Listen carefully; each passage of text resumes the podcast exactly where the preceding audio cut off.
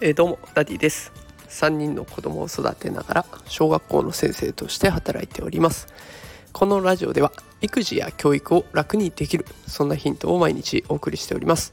えー、さて今日のテーマはですね経済や社会の問題に強くなる子を育てる方法というテーマでお送りしていきたいと思います。えお子さんは日本の経済とか社会問題について興味がありますでしょうか、まあ、それよりもゲームだとか YouTube 見たいとかねそういう子が多いんじゃないでしょうか、えー、そこで今日は経済や社会問題に関心を向かせる方法について投稿していきます、えー、結論を先に伝うと伝えると、えー、身近な話題を使う。これに限ります。え今日はね子供が大好きなスシローを使って説明していきたいと思います、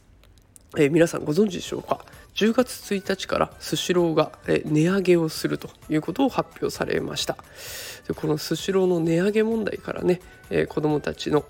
意識を社会問題に結びつけていこうっていうことを今日は説明していきた,、ま、いきたいと思います。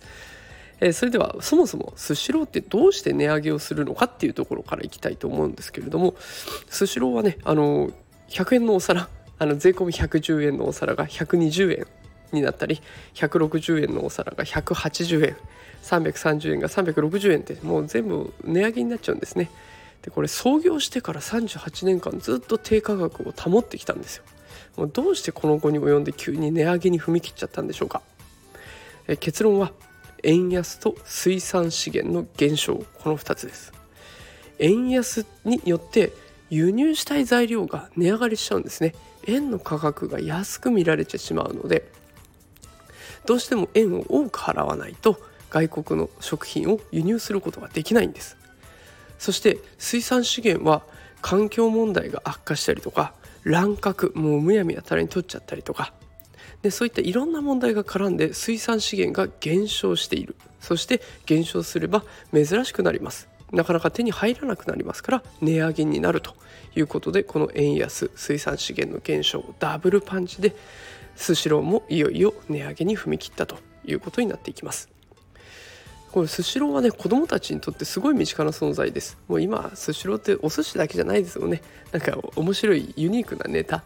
ハンバーグが乗ってたりとかポテトがあったりとかね。アイスも売ってたりとかもうお寿司じゃないような状況。ファミリーレストランですね。でこんな身近なスシローだからこそ値上がりしたら食べづらくなるっていう危機感が生まれるんです。値上がりすればお家の人はなかなかそこに踏み切ってくれない。なかなか連れて行ってくれない。だからなんで値上げするんだという疑問が子どもたちの中に生まれる。でこれはスシローに限った話じゃないんですよね。うまい棒も自動販売機のジュースも値上がりする一方です。安くなることはありません。ここであああとがっかりしても終わっちゃったらもったいないです。どうしてこういう状態になるんだろう。どうしたら解消できるんだろう？自分にできることは何だろうってこうやって考えていくことが大切。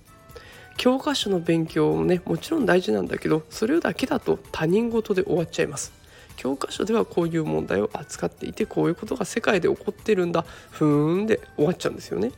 身近な問題。だからこそ自分事として考えられるんです。ということで今日は経済や社会問題に関心を向かせる方法について放送してみました。結論は身近な話題を使うです。こう一度ね話題に出したからといって急に子供が変わるわけではありません。こまめにこういった話題を持ち出してニュースを見る癖っていうのをつけていきましょう。で子供たちがね大人になった時にもうこういう問題があるから僕はこう動いていくんだって。